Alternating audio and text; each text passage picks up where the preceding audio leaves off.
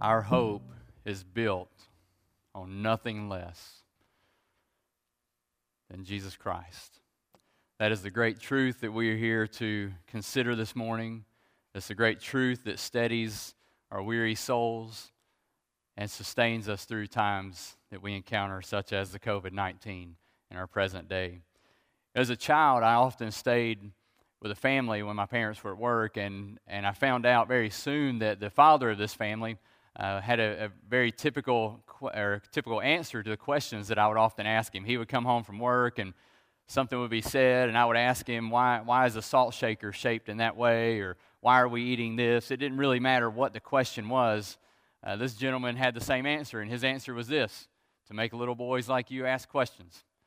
And I, that, that answer kind of made me chuckle once or twice, but I, I soon realized that that answer didn't satisfy me. I wanted more I wanted to know the answers to my questions. We have questions today. As, as children, our questions are pretty simple, pretty straightforward, pretty basic at times. And we ask them because the adults around us, we believe they have the answers and they can tell us. We want to know the answers to our questions. We want to learn. Children are inquisitive, they're learners. As adults, our questions get a little more complex. They get more, more complicated as we think through the whys and the hows and the what ifs and, and what do you mean by this? And we ask complicated questions. And we want answers. We don't want to hear a, a, a basic reply of, well, to make you ask questions. We want to know the answers to the questions we ask. And COVID 19 certainly brings up many questions for us. We have questions such as, how long will this last? Why is it going on? Will my family remain healthy? What, what is going on? Where is the Lord? Some might even ask, why would a good God allow something like this to happen? Is God really there? Is God working? How can God use this? We have significant questions. All ages have significant questions. Children, teens watching right now, you have questions about everything going on, and we want answers. I, I would remind you this morning that we are not the first generation of believers to have questions for God. We are not the first generation of saints to encounter a significant trial that caused us to step back and examine what it is that God is doing. We're not the first generation of saints to, to step back and ask of God, How long, O Lord? We see that question all throughout the Psalms. We are not the first generation that, is, that has gone through a crisis of belief and has had their faith challenged by the situations surrounding them. So this morning, I want us to turn to Habakkuk. And we're going to look at Habakkuk and consider one who lived by faith while at the same time having serious questions of God. He, he confronted his questions and took them to God. If you're turning to Habakkuk, if you're having a hard time finding it this morning, it's one of the minor prophets located between Nahum and Zephaniah. It's in the Old Testament, kind of towards the end of your Old Testament. As you turn there, I want to tell you a little bit about Habakkuk. Habakkuk found himself in a crisis of belief or a dark night of the soul, a time in which he looked upon his land of Judah and saw evil all around him. He saw the wickedness of those who were supposed to be leading in righteousness. And so he calls out to the Lord. When he calls out to the Lord, what he learns of is the coming invasion of the Chaldeans or the Babylon, Babylonians. He, he learns that God is going to do something that it wasn't what he expected. And he asks questions of God throughout the book. And I'm thankful for books like Habakkuk, like Job, like the Psalms in Scripture, where God's people ask him questions. They come to him asking sincere questions. I'm thankful that we have the book of Habakkuk for a time such as this. A time for many of you, I would say, are probably like me. A few months ago, you were getting tired of, of the negative news the same thing that did, seemed to be going on time and time again when you turned on the television or read the newspaper or opened up Facebook the infighting, the backstabbing, all the just negativity that was going on. And we said, Would it just end? Well, it's ended. Now you turn on the news and all you hear is about COVID 19. Maybe not exactly what we wanted. And so now we throw up our hands and go, Why? Why do we find ourselves here? It's a similar situation that Habakkuk found himself in. I want to give you a, an overview of the book, and then we're going to look at three principles that we can draw out of the book. And so we're, we're going to go through the three chapters. If you think about the book as a structure, what you find is that chapters 1 and 2 of Habakkuk are a, a dialogue between he and God. It's a time where, where Habakkuk brings his complaints and questions to God. God gives an answer. He brings another question and complaint to God, and God gives an answer. That's what you find in the first two chapters. The end of chapter 2, you find a, a series of woes pronounced upon the Chaldeans. And then in chapter 3, you find a psalm or a prayer of Habakkuk as he praises the Lord for who he is in the midst of difficult times. So let's read through the book of Habakkuk together. First, let's look at Habakkuk's first complaint and question. There in, in chapter 1, beginning in verse 1, we read this The oracle that Habakkuk the prophet saw, O Lord, how long shall I cry for help, and you will not hear? Or cry to you violence, and you will not save? Why do you make me see iniquity? And why do you idly look at wrong? Destruction and violence are before me. Strife and contention arise, so the law is paralyzed, and justice never goes forth. For the wicked surround the righteous, so justice goes forth perverted. We read in verse 5.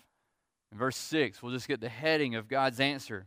God's reply is Look among the nations and see, wonder and be astounded.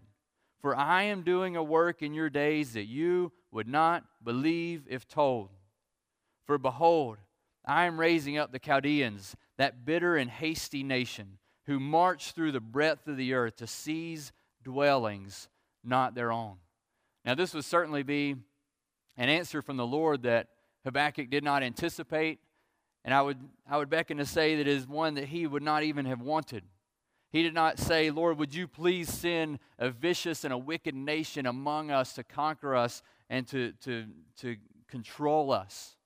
That's not what Habakkuk was wanting. Habakkuk was wanting justice to be served, he was wanting the law to be elevated, he was wanting iniquity cast away, he was wanting violence to cease, he was wanting the Lord to hear. And the Lord heard, but his answer was to say that I am sending in another nation to rule over you verse 12 of chapter 1, we read Habakkuk's second complaint, where he says this He says, Are you not from everlasting? O Lord, my God, my Holy One, we shall not die. O Lord, you have ordained them as a judgment, and you, O rock, have established them for reproof. You who are of pure eyes and to see evil and cannot look at wrong. Why do you idly look at traitors? and remain silent when the wicked swallows up the man more righteous than he. You make mankind like the fish of the sea, like crawling things that have no ruler. He brings all of them up with a hook. He drags them out with his net. He gather, gathers them in his dragnet. So he rejoices and is glad. Therefore, he sacrifices to his net and makes offerings to his dragnet. For by them he lives in luxury and his food is rich.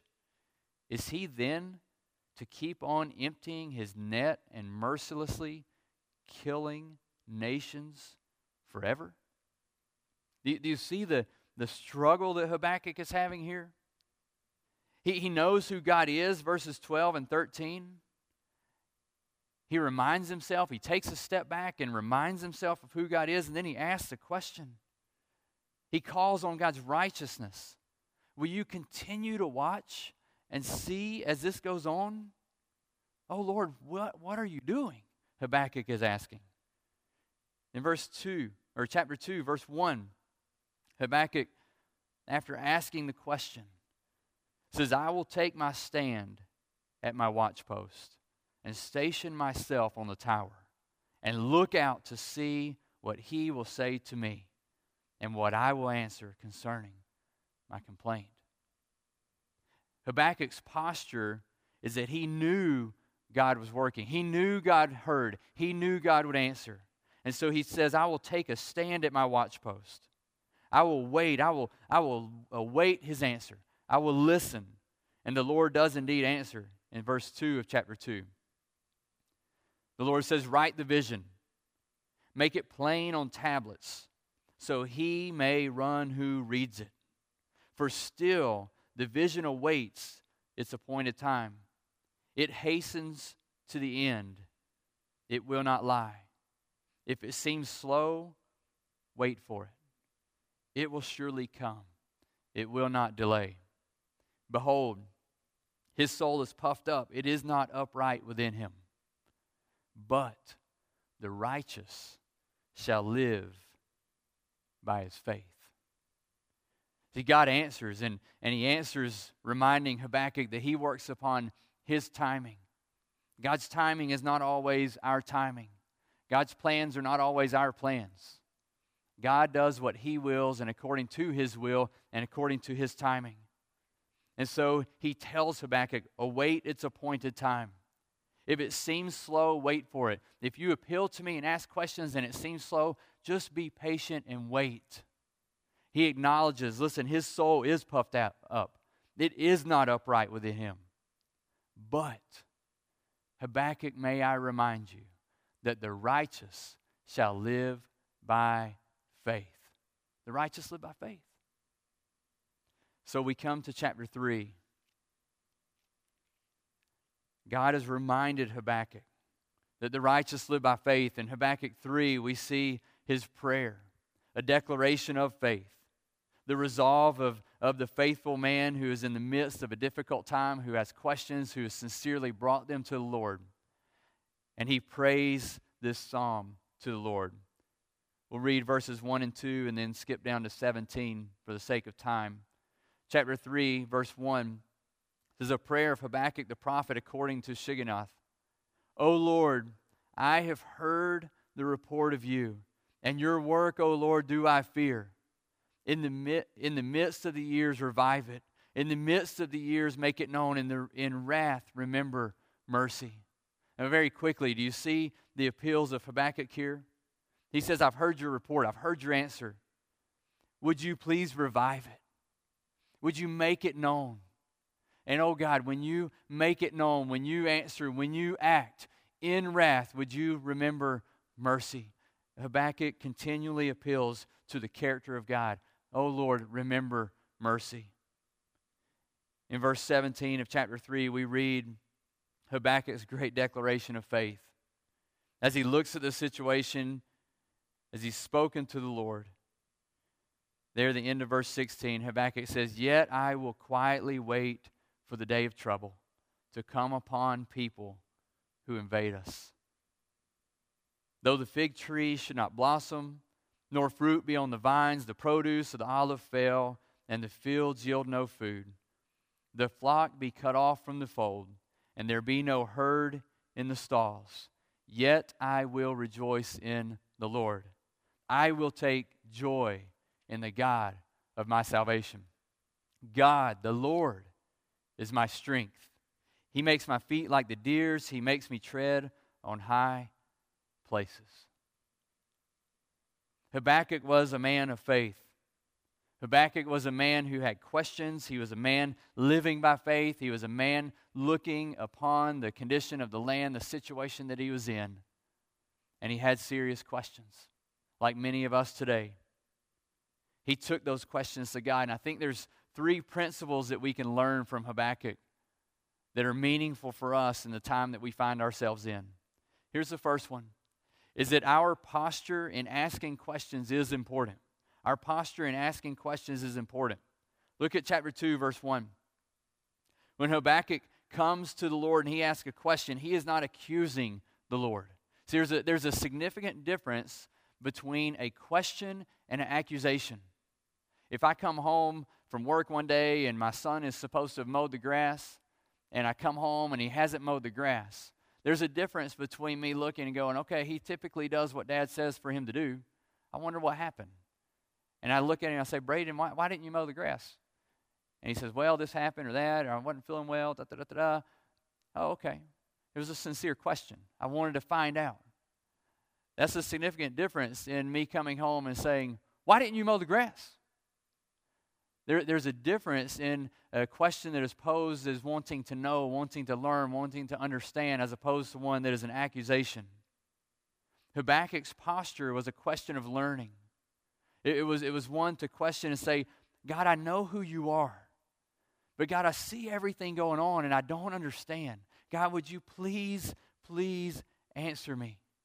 You see, Habakkuk is a man struggling to understand. He's a man hurting. He's a man longing for justice. He is a man in the middle of the crisis of belief. as many of us are in this current situation. And I would urge you to posture yourself before the Lord just as Habakkuk did. That you would come before the Lord and say, God, I know who you are. I know you've been faithful all my days, and I know how, how you've shown yourself to work. But God, I don't understand. How long, O oh Lord? How long? Posture yourself the way Habakkuk postured yourself before the Lord. The second principle that we can understand and we need to know is that God welcomes our sincere and honest questions. God welcomes them. You, you, can think about this all through Scripture. Even as early as Moses, when, when God calls Moses to go and, and to bring his people out of, out of Egypt, Moses has a, a, a litany of questions for God, and God answers those questions. We see the questions of the psalmist. How long, O Lord? Or, and, and, why do the wicked seem to prosper? And, and, and all sorts of questions through the Psalms. We see the questions of Habakkuk. We see questions of, of people in the, in the Gospels when they, when they meet Jesus and they talk to him and they ask him questions and he answers. God welcomes our sincere and honest questions. What we learn from Habakkuk is, is that there's two kind of guardrails that we can think of when we think about our questions and our questions being answered. Here's the two guardrails that, that hold our questions in check. One is our knowledge of who God is.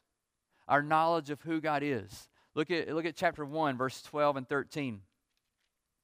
Habakkuk says, Are you not from everlasting, O Lord my God, the Holy One? We shall not die. O Lord, you have ordained them as a judgment, and you, O rock, have established them for reproof. You who are of pure eyes and to see evil and cannot look at wrong.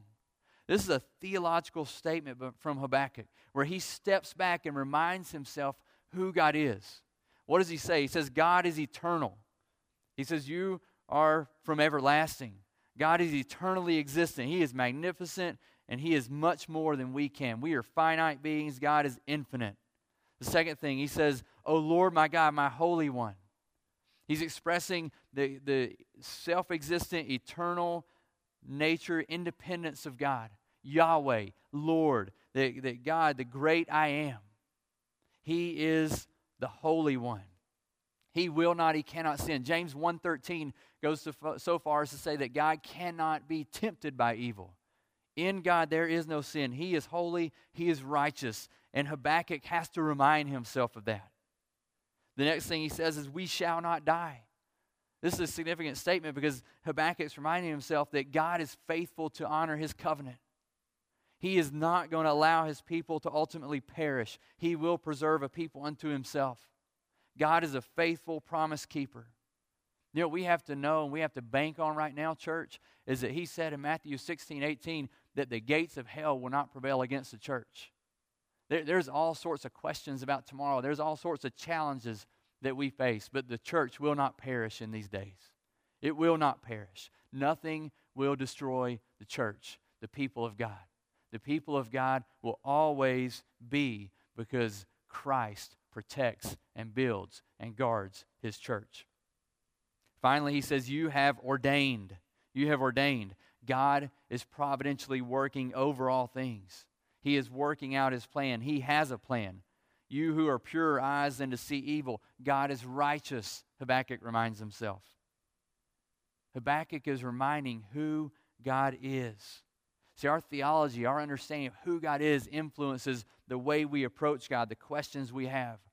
We can't come to God just out of feelings and situations and let our feelings or our situations trump our knowledge of who God is. In the dark moments of the soul, we have to remember what we know to be true. We have to cling to the truth of who God is and allow the truth of who God is to propel us to respond and live by faith in Him. Habakkuk didn't understand everything going on. You and I don't understand everything going on, but we do understand who God is and we trust Him to get us through these days. So the first guardrail is to remember who God is. The second guardrail is to persevere to live by faith. We see that in the midst of this, Habakkuk lives by faith.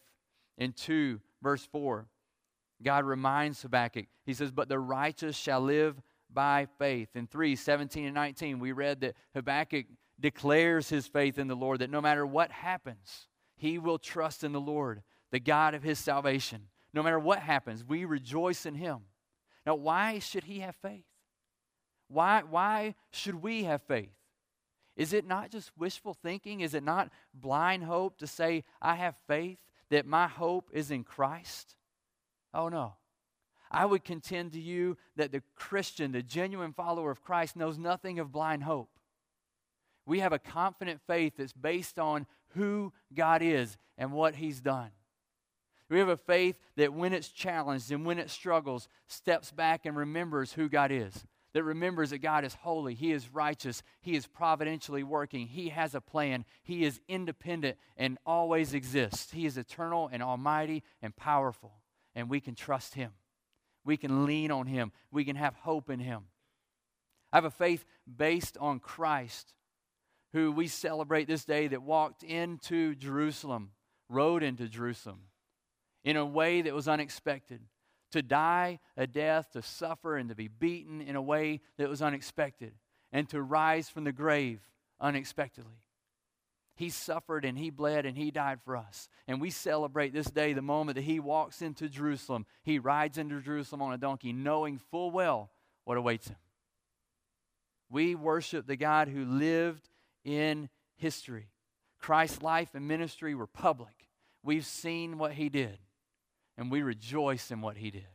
And because of what he did, our hope is built on nothing less than Jesus' blood and righteousness.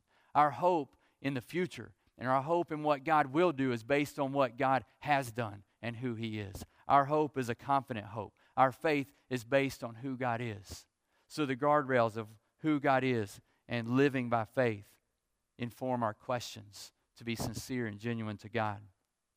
The final principle this morning is that we can be confident that God is working. We can be confident that God is working. Turn back to chapter 1. Verse 5, when God answers Habakkuk, look at what he says Look among the nations and see, wonder and be astounded. When, when God answers Habakkuk, he says, Listen, the, the scope of my work is much beyond what you think it is.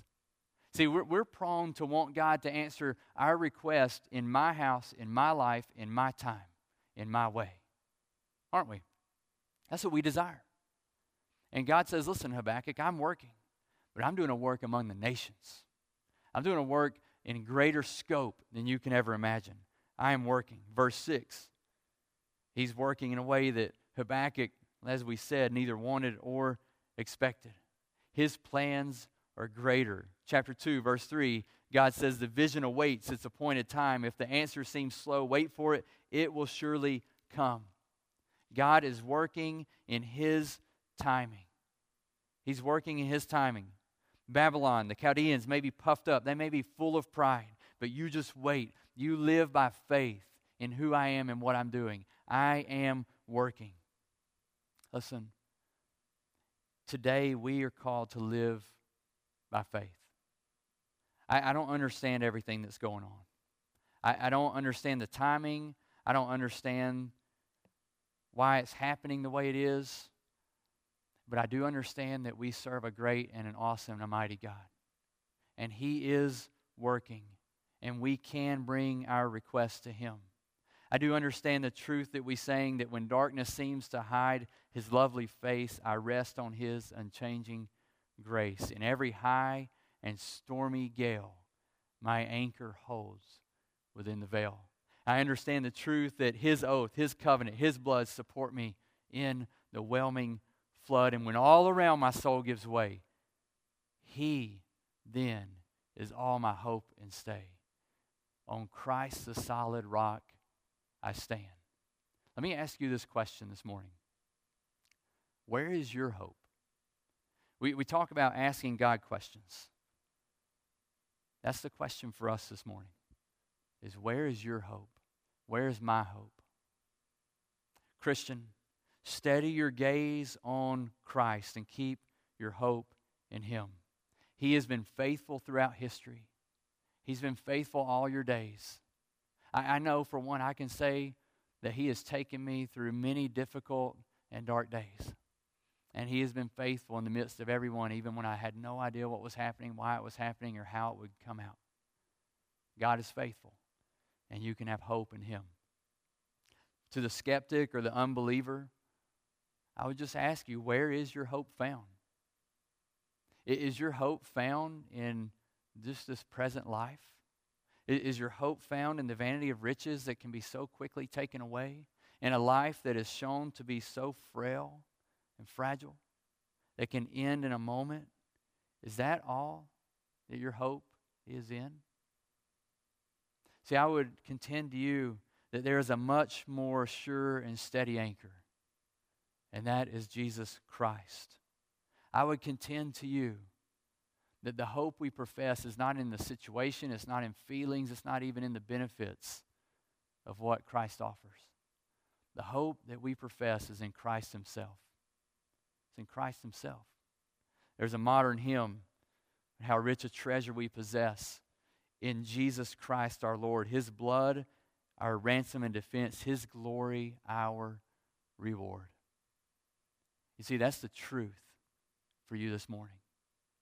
Is that true, unfailing, beautiful hope is found in Christ.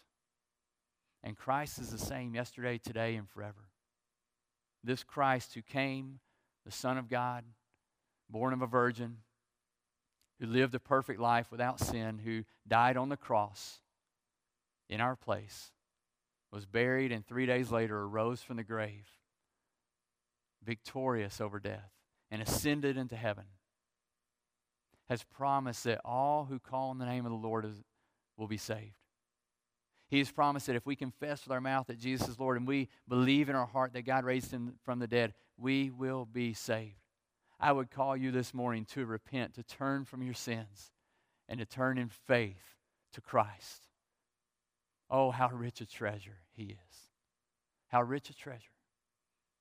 That we would live in faith, trusting Him all of our days. No matter what the days hold, we rest in Christ. Let's pray. Lord Jesus, we rejoice in you, our great God. We rest in you. God, I pray that as we navigate these days, that God, we would bring questions to you, and that God, we would wait patiently on you to answer, knowing that you are a great and mighty God. So increase our faith, Lord, we pray. And I pray for those listening, God, who are unbelievers, who perhaps are skeptical. God, I pray that their questions would not be accusations, but God, that they would sincerely ask you and seek you out to come in humility to learn who you are. And God, I pray that you would do a great work in their lives, God, that many would trust you and turn their lives over to you in faith. God, steady our faith in these days. Go before us and bless us, God, for your glory for your glory, we pray. In the name of Christ, amen.